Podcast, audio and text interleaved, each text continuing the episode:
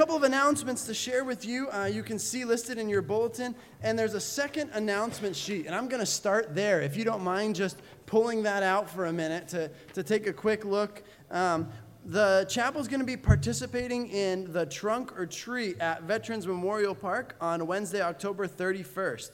And what we're asking for are donations of candy, small non food, or, or small non food items to hand out. Um, you can read the rest of the announcement uh, for a little bit more information. Uh, if you'd like more details, please talk to my wife. She's actually back with, with the little guys right now in um, children's ministry. Operation Christmas Child Ministry is here. There's an announcement about that as well. Um, uh, they're asking for a donation of $9 to ship the shoebox, and they're asking that everything is returned back by Sunday, November 11th. Sunday, November 11th. So that gives you about a month to, to get your shoebox packed and back here at the chapel. Um, Awana also is looking for some small prepackaged candy donations. Um, I love how it says prepackaged candy donations. You know, nobody wants a piece of candy you chewed a little bit and put back in the wrapper, right? And, and bring that in. I just, I just caught that right now, and I, huh. Please, please, no used candy. Um, and, and, listen, we, are going to ask that that's uh, turned in by Sunday, October 14th. If you go to the fellowship hall, there's two boxes in there, and they're both labeled for both of the ministries. So if you have a chance, um, to check that out, please do so. Also, on Sunday, October 21st, uh, the Revival Encounter, Encounter Ministry will be here. Um, there's a sign up for a potluck, which will follow the service. Um, our final announcement this morning is we'd like to extend our sympathies to Jim Snyder and family upon the death of his mother this past Tuesday. Uh, would you pray with me? Lord, we're so thankful to be here this morning. Lord, we're thankful for your love for us. God, that we can gather together as a family to lift you up. Father, we are here to glorify your name this morning. Father, may you speak truth into our hearts, to our souls and minds. In Jesus' name we pray. Amen.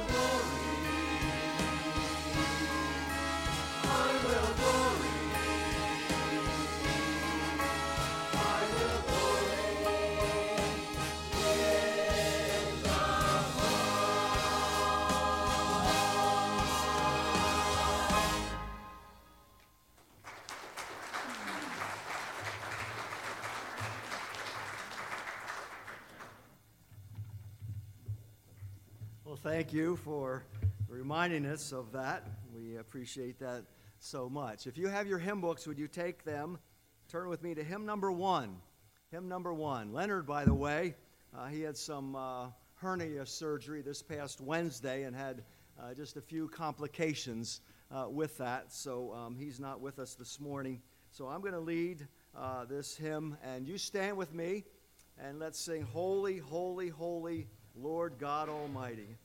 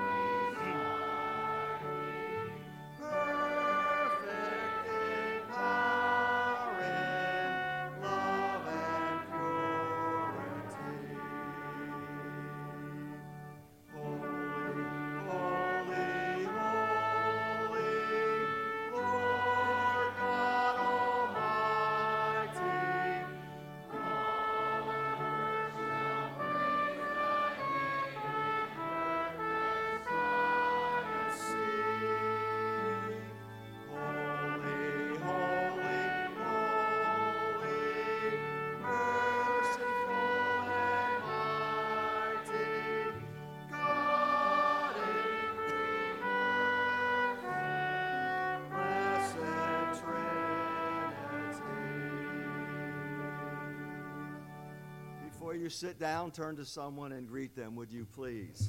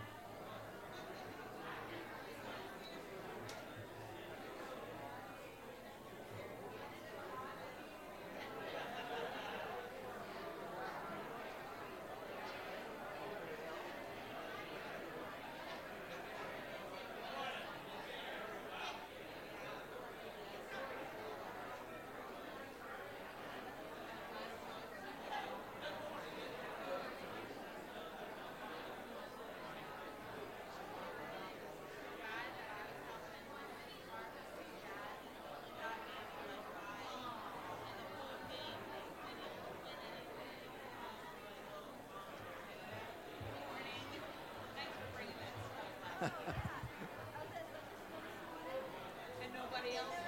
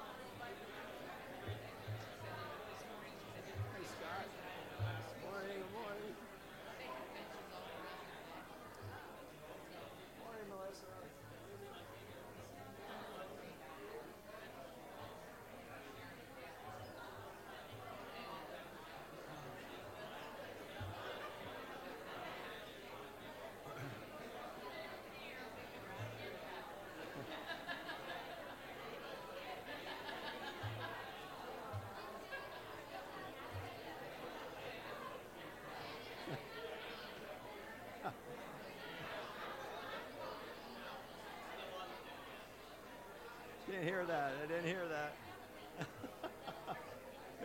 oh.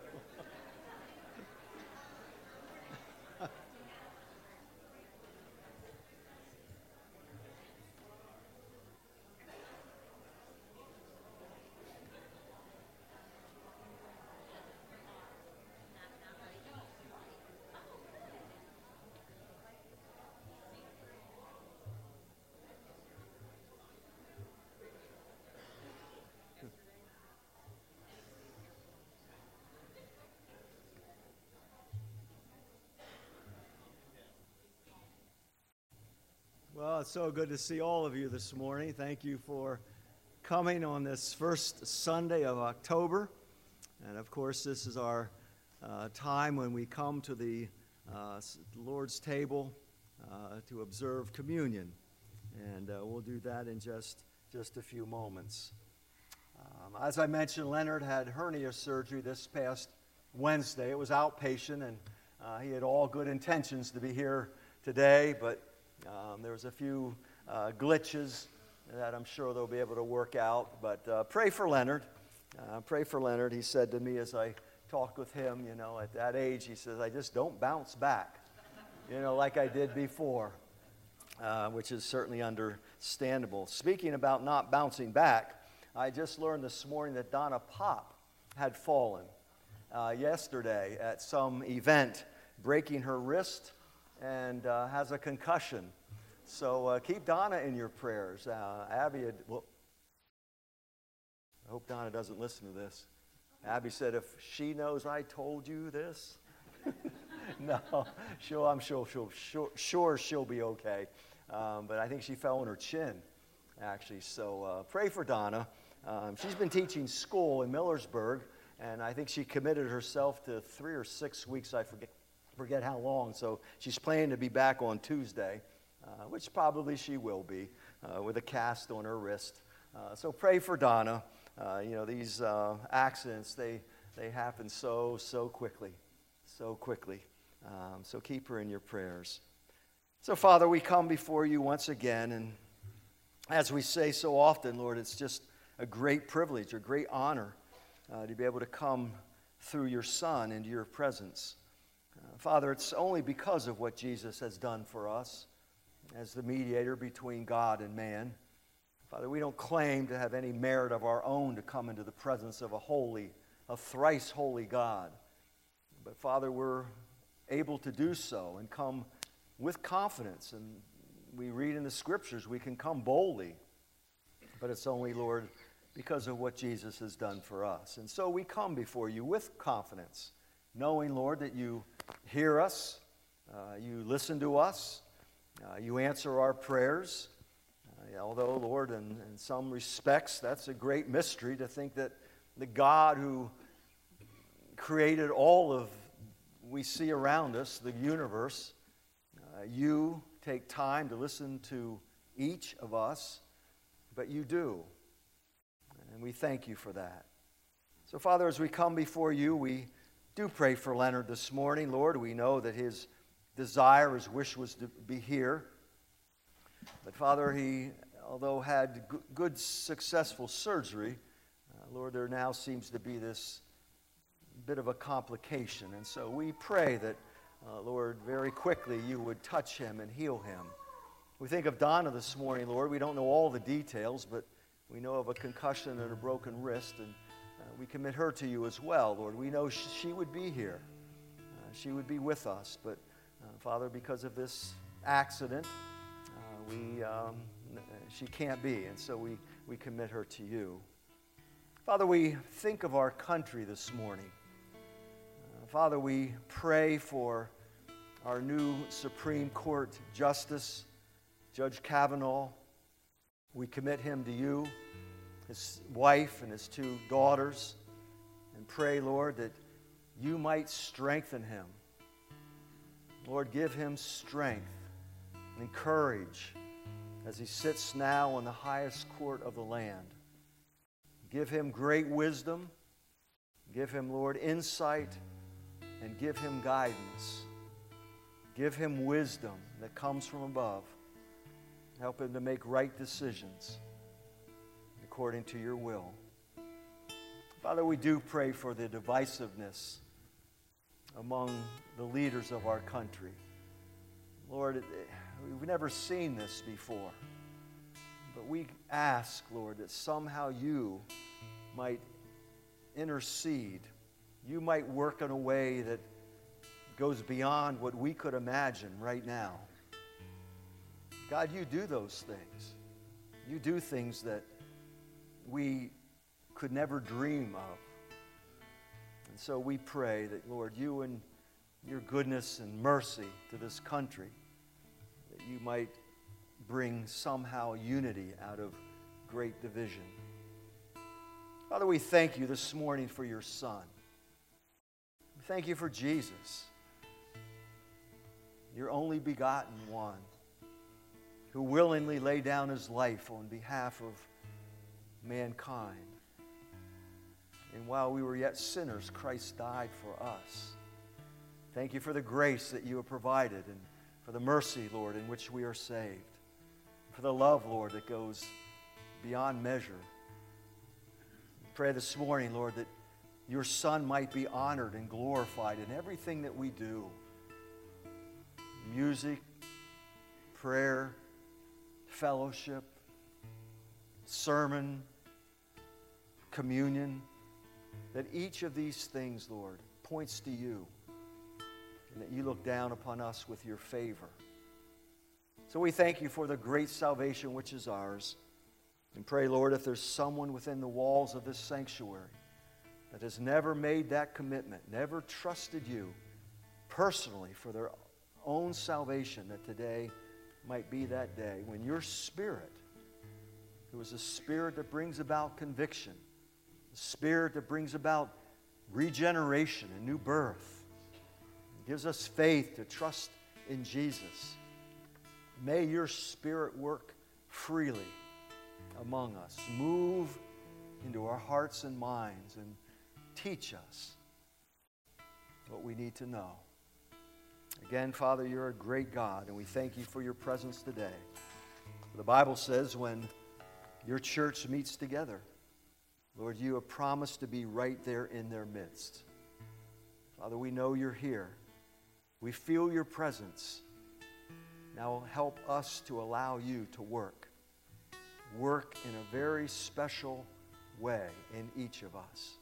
And draw us closer to you and make us more like you.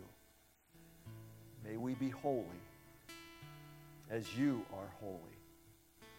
In Jesus' name, amen.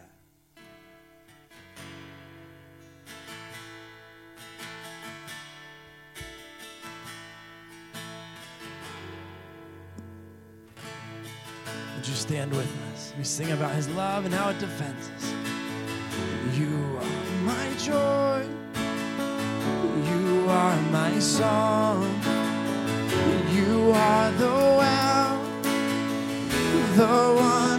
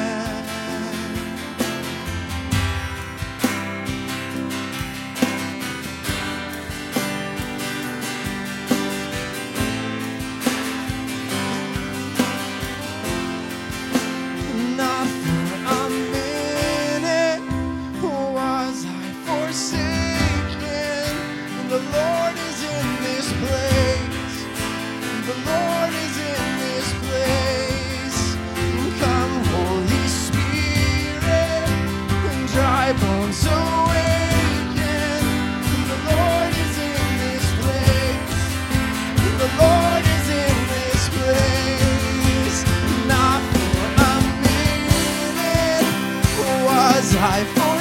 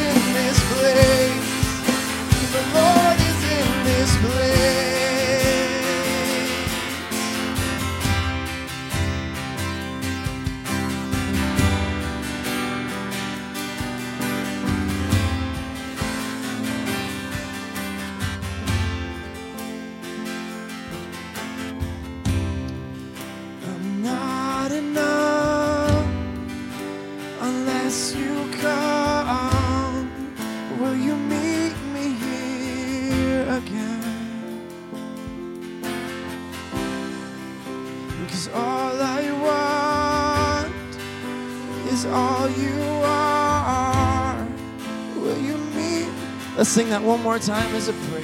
Lord, let us hear your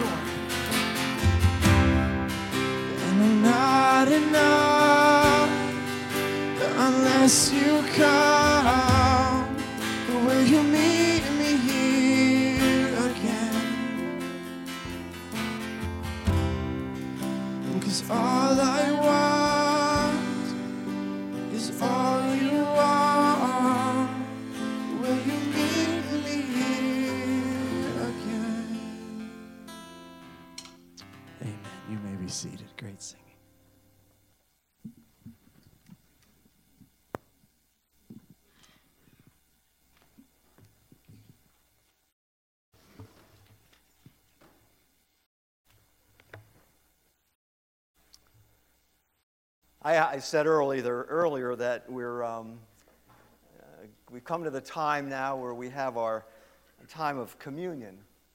Uh, we come around this table, and uh, we, in a few moments, will be past these trays. Uh, one has a cup, one has uh, bread cubes. Have you ever wondered why we use these elements? Why is it that we use grape juice and a little cube of bread?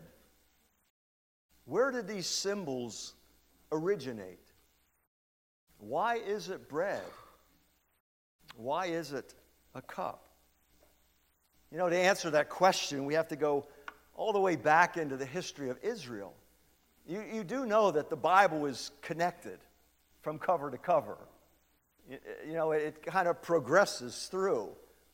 And so in the New Testament, we can often understand it a little better if we know the Old.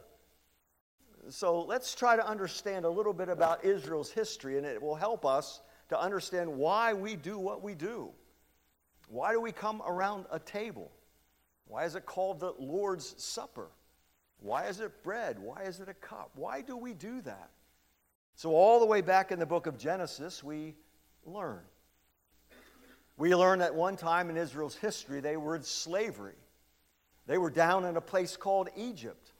And there in Egypt, they were slaves. And uh, the Egyptians, they found in these Israelites free labor. They liked these Israelites around. But the Israelites certainly did, like, did not like the position they were in. God allowed them for a certain time, but then God decided to rescue them. God decided it's time now that they leave that position of slavery and are free. And so he calls a man by the name of Moses. Moses was the man who was going to be the deliverer. And God said to Moses, You go to the Pharaoh, you go to the king of Egypt, and you tell that king, Let my people go. And Moses did. But Pharaoh said, No. Now, we said last week when we have man's will and God's will, and they come together, which one wins? It's always God's will. Let my people go. And Pharaoh says no. And so God uses plagues. God says, sends 10 plagues upon the kingdom of Egypt flies, gnats, frogs, water turning to blood, etc. And Pharaoh continued to say no. He continued to say no. And so God now must use extreme measures, as he did with the flood. And God chooses the 10th plague and says, All of the firstborn throughout Egypt, but also throughout the people of Israel, on a certain night they will all be slain, they will all be killed. Well, you can imagine the scene, the cries, the, the shouts, the emotion. Even within Israel.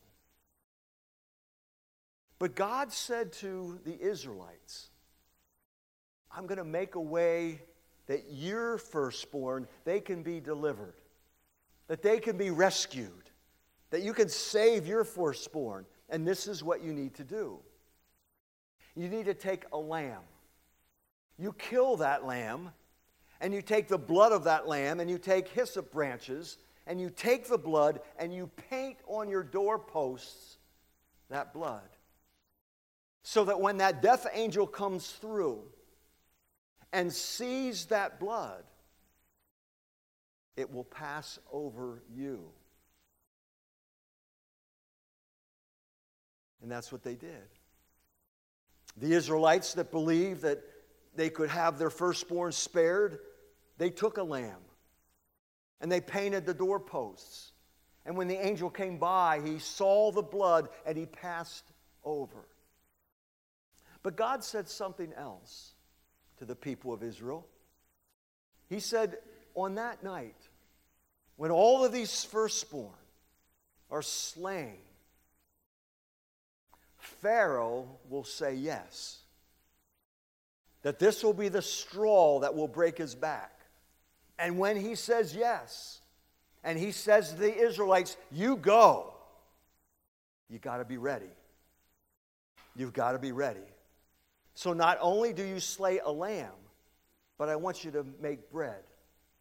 But because you got to rush and get out of there quickly, you got to eat in a hurry.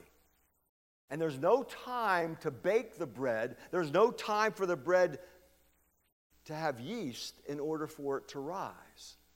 So I want for you to make bread without yeast, without leaven. And so the Israelites did.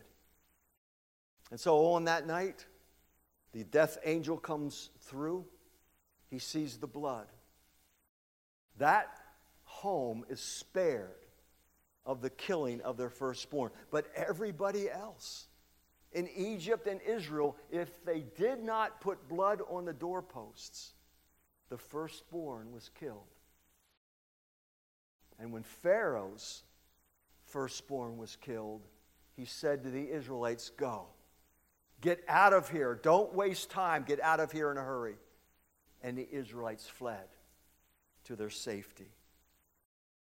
And God said, This day you are to commemorate. Don't ever, you cannot ever forget this day. And God called it the Passover. And following the Passover was a period of a week, seven days, called the Feast of Unleavened Bread. Now, if you have your Bibles, I would invite you to turn first of all to Exodus, and then we're going to go back to the New Testament. We're trying to answer the question why bread? Why do we use bread when we come to this table? Look at Exodus chapter 13. Look at Exodus chapter 13.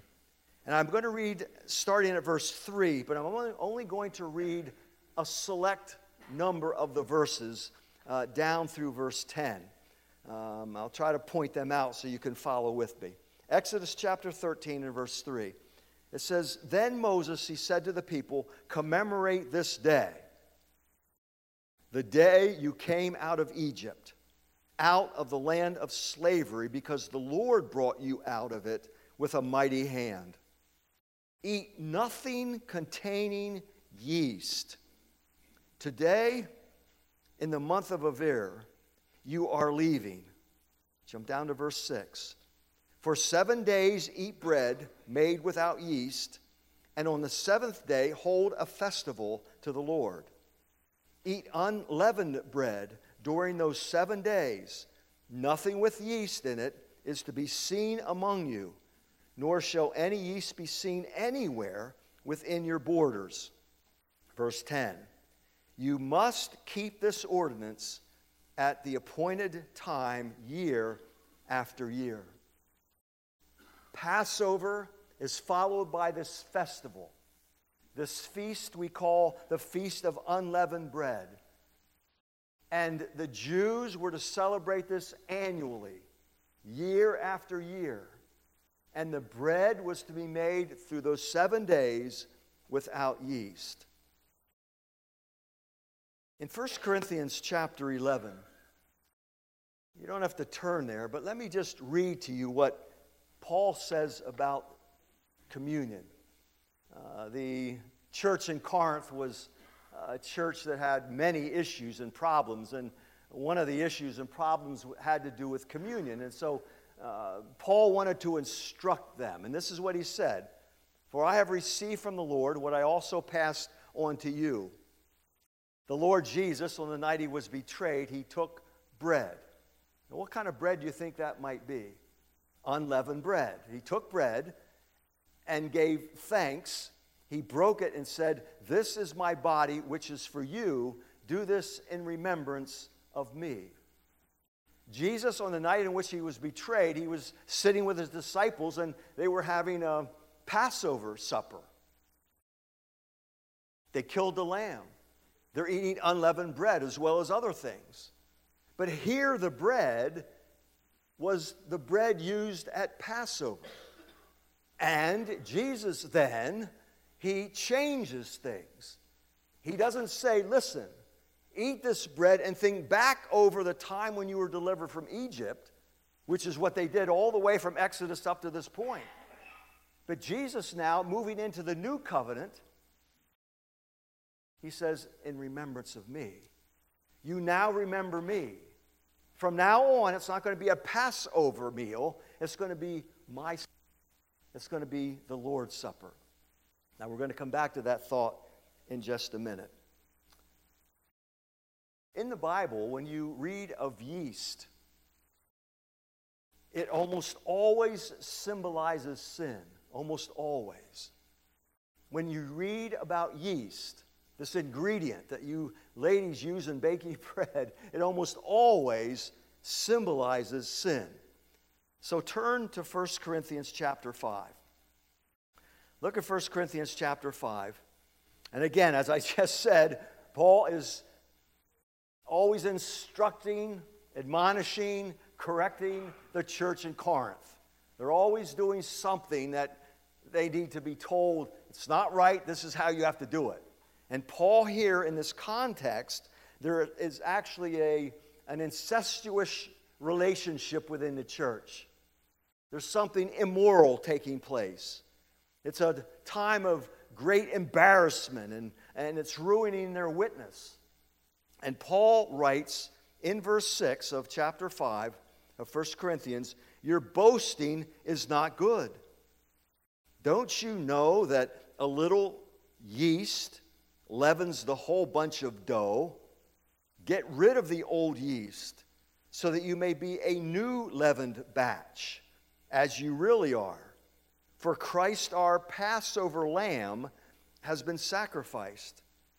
Therefore, let us keep the festival, not with the old bread leavened with malice and wickedness, but with unleavened bread of sincerity and truth.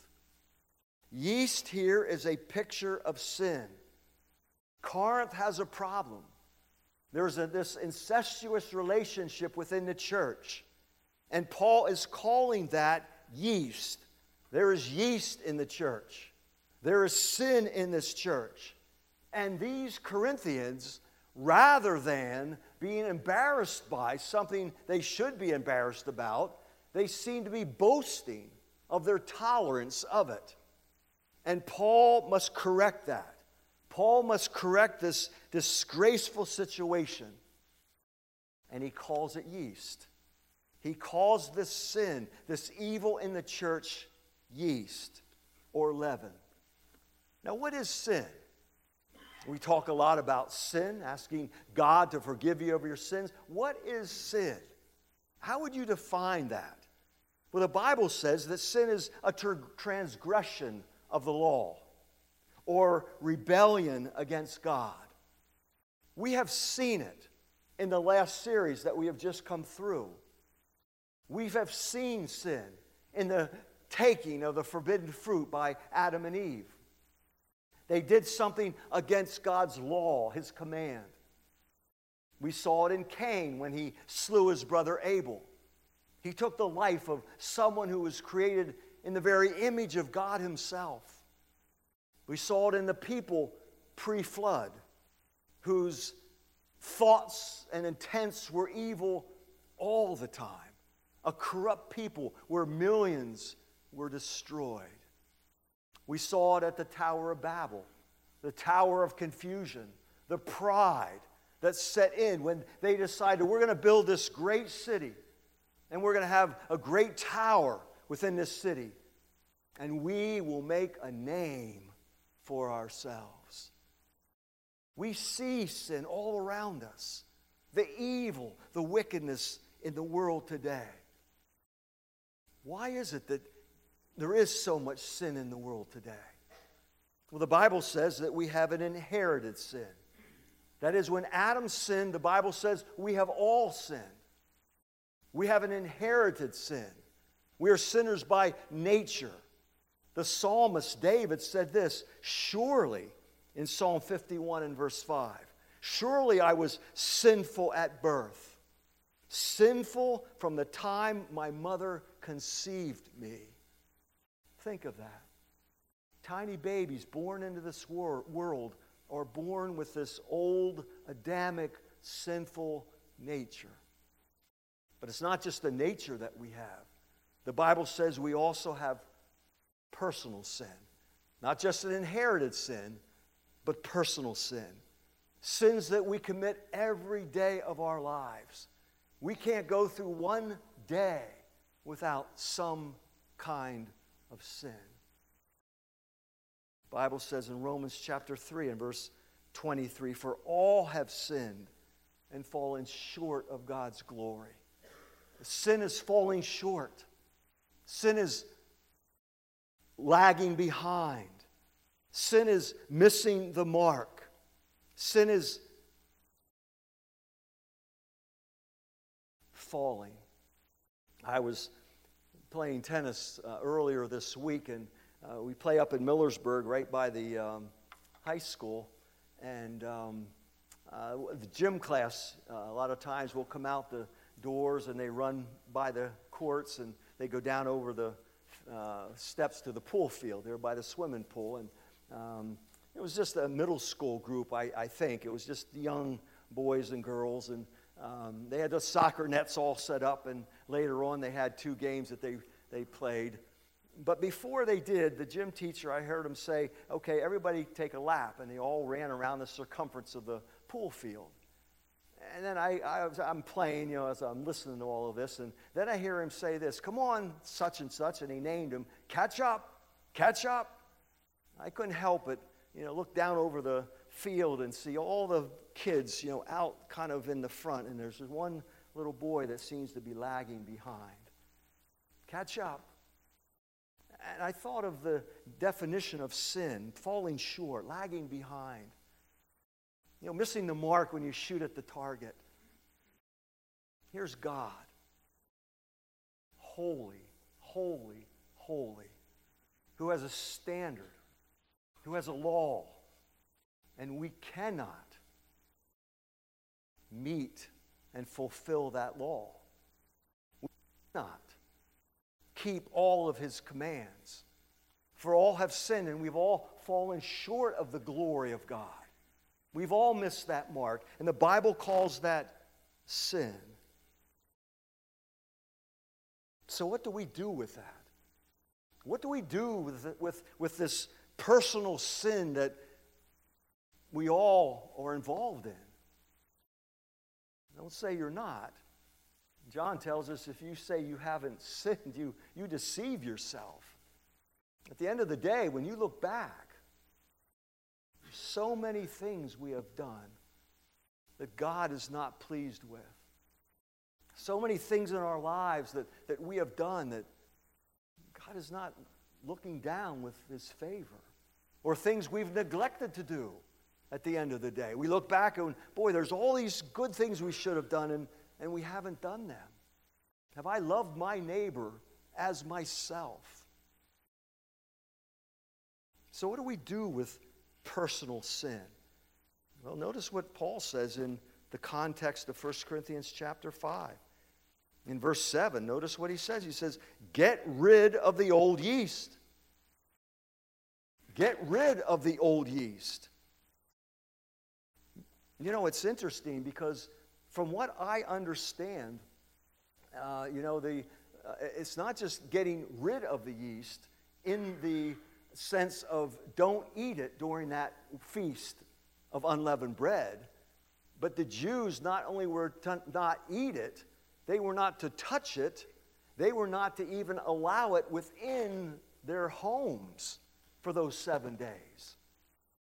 For those seven days, they are not to be anywhere near yeast. Remove it from the houses, it says in Exodus chapter 12 and verse 15. God's command, it leaves no room for debate. No matter how small the amount might be, leaven must not be permitted within that household. All leaven, it must be purged out. And I was reading something this week on, on the um, customs and the, uh, the celebration of the modern Jewish households. And they will, during that seven days of unleavened bread. They will wash their walls. They will scald the utensils that they use to, uh, to be involved with leaven. They will uh, wash their clothes, even turning their pockets inside out in case there's any yeast found within there. They scrub the carpets. They tend take the bags, the vacuum bags, and discard them. The great extent they go through and then I found it quite interesting uh, a ceremony that many will practice. It's called the searching out of the leaven. And modern day Jews, uh, they will do this. They, uh, at the, on the night, you know, before the day of unleavened bread, they will, uh, the, the wife, the, uh, the, the mother of the house, will go around to the different windowsills in the corner, and she will take little pieces of yeast and put them on the windowsills. And then the father and the children, they will go and search to find them. And the dad will take a goose feather and a wooden spoon. And the children will follow him, all excited. And then when he finds a, a little piece of leaven, he'll take the wooden spoon and push it into the spoon with a goose feather. And then they take all of these pieces of yeast and put it into a bag and take it outside and burn it in the morning. They will not touch, they will not eat, they cannot have yeast within their homes. Why all the bother? I mean, come on. a little bit of le- little bit of yeast. Why go through such extensive means to get rid of all of that? But then I read verse 6. And it says this says, Don't you know that just a little yeast leavens the whole batch of dough? One bad apple, you've heard it, one bad apple spoils the whole bunch. I like strawberries. And I appreciate the uh, when strawberry season's in effect. I know some of you you know, will give us strawberries, but you know, right now you have to go to Giant and um, we buy a big box of these strawberries each week. And I look at them, you know, it's one of those clear boxes, and you look at the top, and they all look really nice, and you look at the sides and underneath, and but there's always one in the middle, isn't there? There's always one strawberry somewhere that you can't see on the outside. And I have noticed that that mushy one right in the middle, any strawberry that touches it, there's a little edge right there that's also mushy. One bad strawberry, one bad apple, one little bit of yeast is going to spoil the whole bunch. Paul says in verse 7 you're a new batch.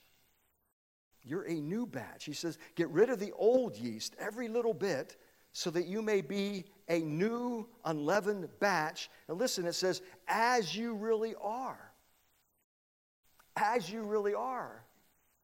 You see, what Paul is saying here is that we as Christians, positionally, we are a new batch. The Bible says we are new creations, that all things have passed away, and behold, all things have become new.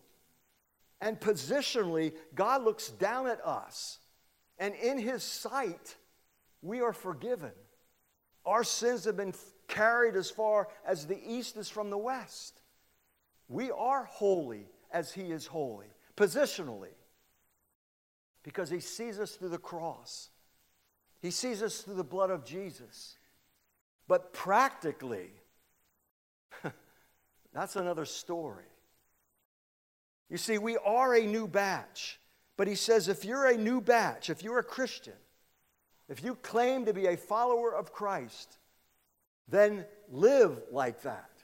If you claim to be within God's family, then live like you are a child of God's. You're a batch so live as you really are, whose you are.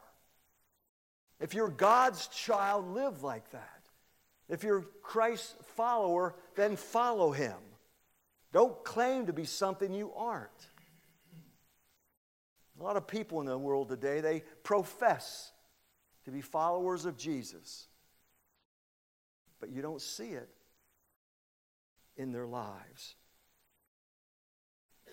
We are new creations. The Bible says in 1 Corinthians chapter 6, let me read a couple verses, just a page over. In 1 Corinthians chapter 6 and verse 19, it says this Do you not know that your bodies are temples of the Holy Spirit who is in you, whom you have received from God? You are not your own. You were bought with a price. Therefore, honor God with your bodies. We are temples. We are God's new temples. And the Holy Spirit of God, He has taken residence in us. The Spirit of God, the Spirit of Christ indwells us. Therefore, glorify God and honor God in these bodies. And so the imagery of removing leaven from the house is applied to the moral purity that, that God requires of us. Being His temples, we are His body, we are His house. And allowing small sin in our lives can quickly influence and change the whole batch. You know how that happens. A little bit gets in there and it grows, expands. There was a grandma one time, and she had a grandson. His name was Jeff. And little Jeff, he was only 14 years old. And little Jeff, he was, you know, starting to experiment with a few things that teenage boys experiment with. And grandma didn't like some of the things he was, you know, getting involved in. Oh, it wasn't, you know, the great big stuff, but, you know, a few things he was flirting with. And grandma, as grandmas will do, used her wisdom. And she said, I'm going to teach little Jeffy a lesson. And she called Jeffy over one day, and Jeff comes into the house, and Grandma says, Hey, Jeff, how would you like for me to bake you a batch of brownies that you can make for your I'll make for you and you can share them with your friends. Oh, he was all smiles and he said, Great, Grandma. What can I do to help? And she goes through this process. She says, You know, this is going to be the best batch of brownies I have ever made in my life. I am going to use butter that I've never used before. Before I'm going to use the very expensive ingredients that I have over in the over in the cupboard. Let me look. I, am not sure how you bake brownies, so let me look what I have written here. Uh, fresh eggs, fresh eggs. I guess that's part of it. She said we're going to go uh, next door to the farmer and we're going to get some fresh eggs. We're going to use the, the very expensive cocoa powder you know, that she had over in her cupboard, and a little bit of honey and just the right amount of vanilla extract. I guess those are ingredients you use. Some of you ladies, you're looking at your husbands like, we don't use that. just follow me for a little while, follow me for a little while. And he's getting all excited, and they start to mix all this up, and she's, oh, I forgot one thing. And she has a teaspoon, a little teaspoon, and she reaches down into the litter box and she just gets just a quarter of a teaspoon of cat poop. Just a little bit, just a little bit. And she starts, Jeff says, wait a minute. Grandma, are you okay? I mean, and she says, you know, Jeff, you seem to think that just a little bit of bad in your life is okay. That was a lesson Jeff learned that he took through the rest of his life. Just a little bit can ruin the whole batch. And that's what Paul is saying. Just a little bit of nasty, evil, rotten, inappropriate stuff that we allow to come into our lives. No. Paul says, purge it all out, clean it out, get rid of it. And then we have these verses at the end of the text that I read in verse 7 and 8. It says this at the end it says, For Christ our Passover lamb has been sacrificed. Therefore, let us keep the festival, not with the old bread of, leavened with malice and wickedness, but with the unleavened bread of sincerity and truth. I think we see here Jesus as our example. Jesus' death on the cross, Jesus, he fulfilled the true meaning of the Jewish sacrifice of the Passover lamb. It was John the Baptist, you'll recall, when he saw Jesus, he says, Behold, the Lamb of God who takes away the sins of the world. But I also see something else in this passage.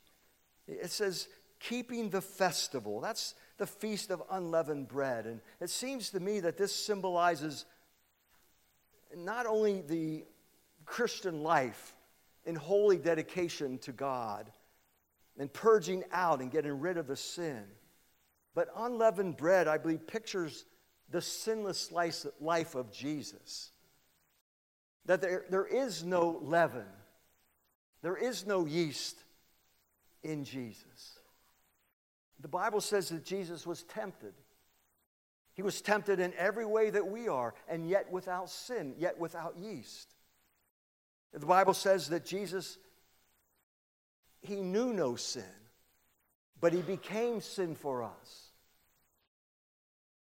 And Mary was told by the angel that the Holy Spirit is going to come upon you. The Virgin Mary. The Holy Spirit will come upon you so that the one in you will be holy. Jesus was that. He was the Holy One of God. Now, this kind of brings us back to the table that is before us.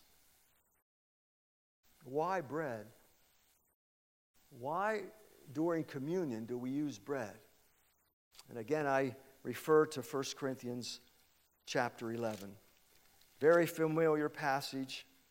I read a portion of it earlier, but let me speak of it again. It says in verse 23 For I received from the Lord what also I passed on to you. The Lord Jesus, on the night he was betrayed, he took bread.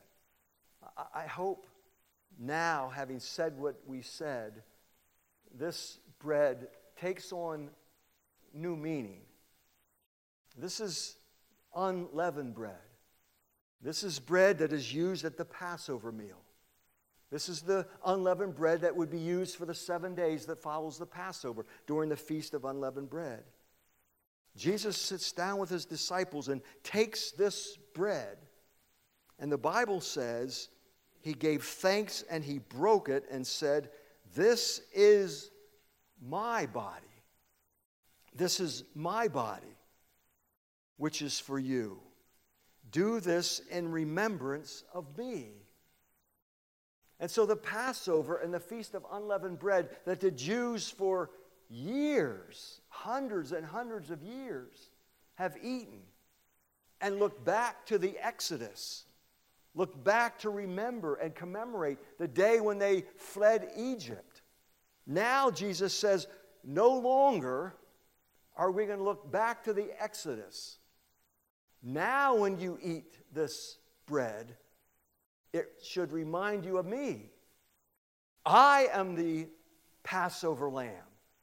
I, in just a few hours, I am going to be crucified. And you now, when you eat this bread, you look back to me. Don't look back to the Exodus. You look back to me and you remember me. You remember me. And he goes on to say, in the same way, verse 25, after supper, he took the cup, saying, This cup is the new covenant in my blood. Whenever you drink it, in remembrance of me. Again, now, when you drink the wine in the cup, we're not going to remember all the way back to the Exodus, the blood of the Passover lamb, but now we're looking back to the cross. And we're looking at the blood of Jesus that was shed for the remission of sins. For whenever you eat this bread and you drink this cup, you proclaim the Lord's death until he comes. So, in just a few moments, we will be passing both the bread and the cup. And in the passing of these, we would ask that you hold them until everyone has been served, and then we'll eat and we'll drink together. The bread reminding us of the body of Jesus, the sinless body, the sinless man of God. The cup reminds us of his blood, the blood that was shed so that we might have our sins forgiven. Before we do that, we want to sing a song on a hill far away stood an old rugged cross, the emblem of suffering and shame. For I love that old cross, where the dearest and best for a world of lost sinners was slain. Why don't you stand with me? I'll give you a moment to just stretch a little bit before we come to our communion time of communion.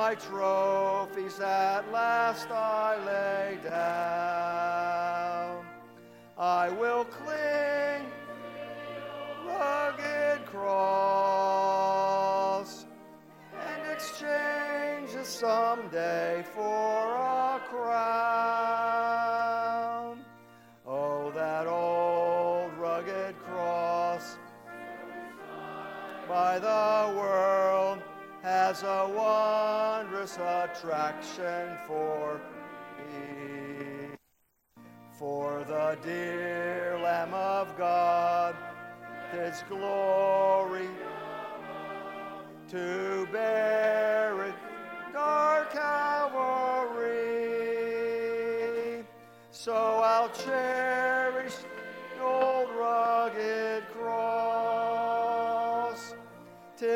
my trophies at last I lay down. I will cling old rugged cross, exchange it someday for a crown. Let's jump down to the last stanza, stanza number four. To the old rugged cross will ever be true, its shame and reproach gladly bear. Then he'll call me someday far away, where his glory forever I'll share. So I'll share.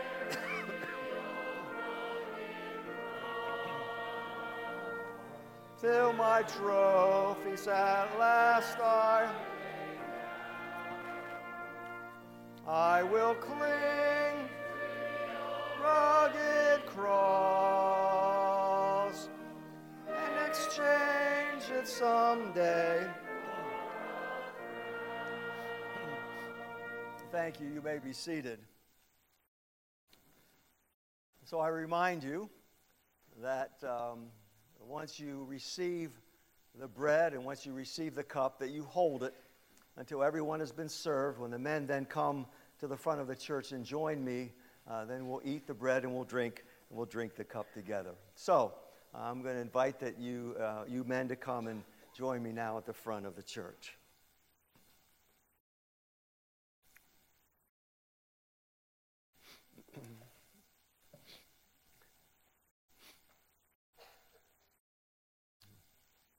John, you want to come over here?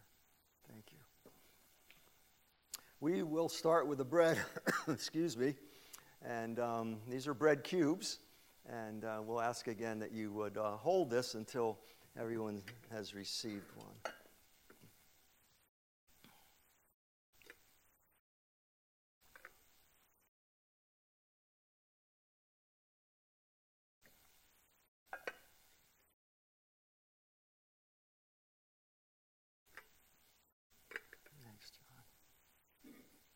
Father, we thank you for the body of our Lord. We thank you, Lord, for his sinlessness, for the fact that he, Lord, has uh, moved through life, uh, being tempted, yes, but Lord, was able to resist. We thank you for the sinless body of Jesus that hung on that old rugged cross.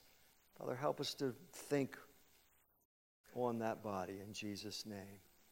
Amen.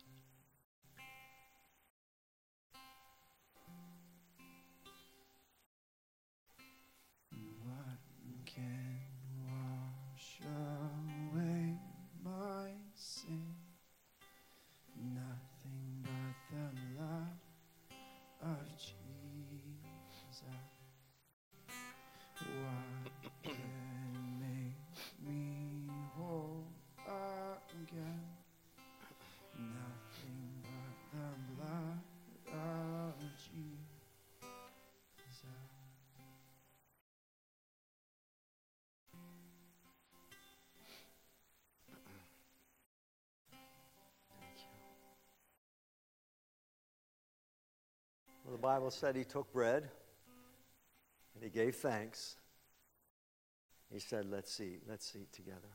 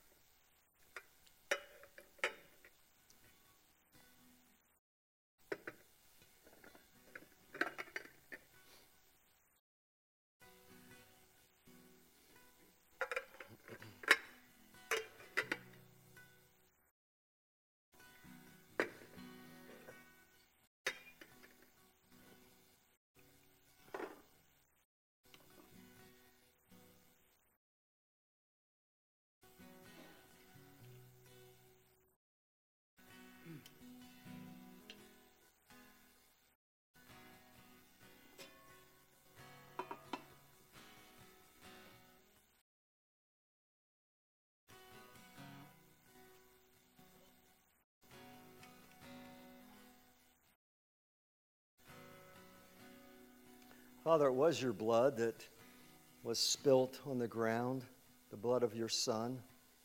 And we know that without the blood of Jesus, there is no remission of sins.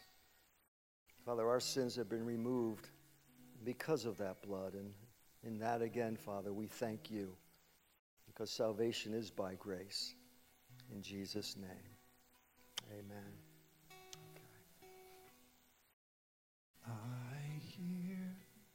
Savior say, Thy strength indeed is small. Child of weakness, watch and pray. Find in me thine all in all. Jesus paid it all, all to him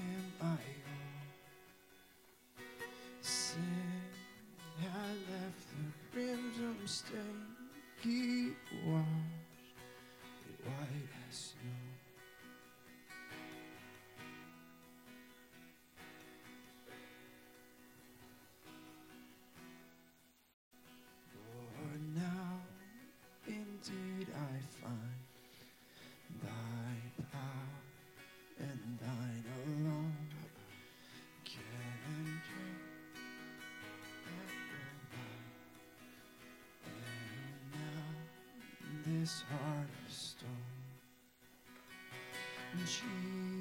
Jesus paid it all,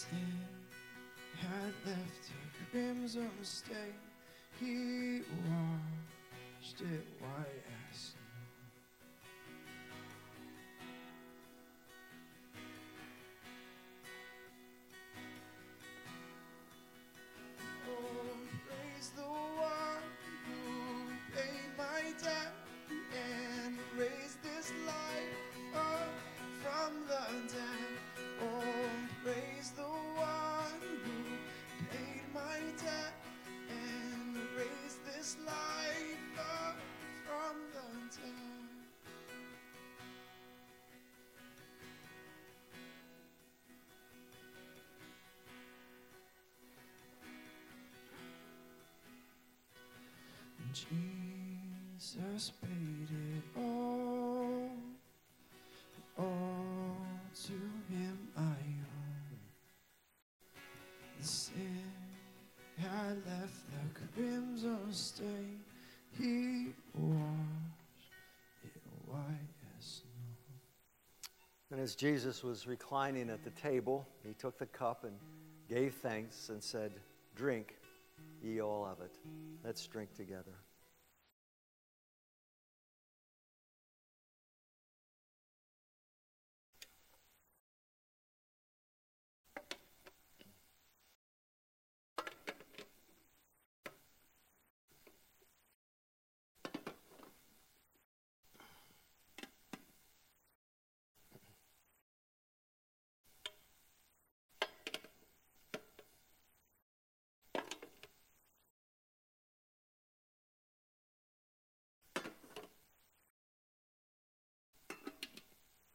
So, Father, now as we walk from this place, Lord, our hearts are filled with joy, gratitude, and love. But Father, help us as your children to purge out the old leaven. And help us, Lord, to be holy as you are holy. In Jesus' name, amen. Amen. As the men are making their way to the pew, would you stand with me? And we're going to sing a cappella just the first stanza of Holy, Holy, Holy. Is it on the screen or do we know it? I think we know this. Do we? Let's try it. Holy, holy, holy,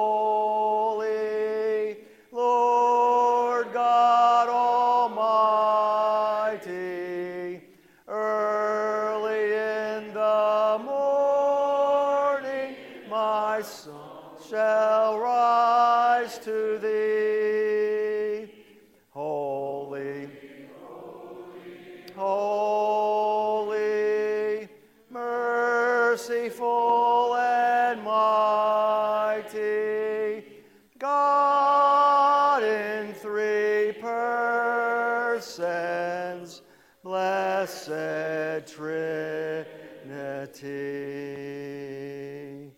Amen. Amen. You're dismissed.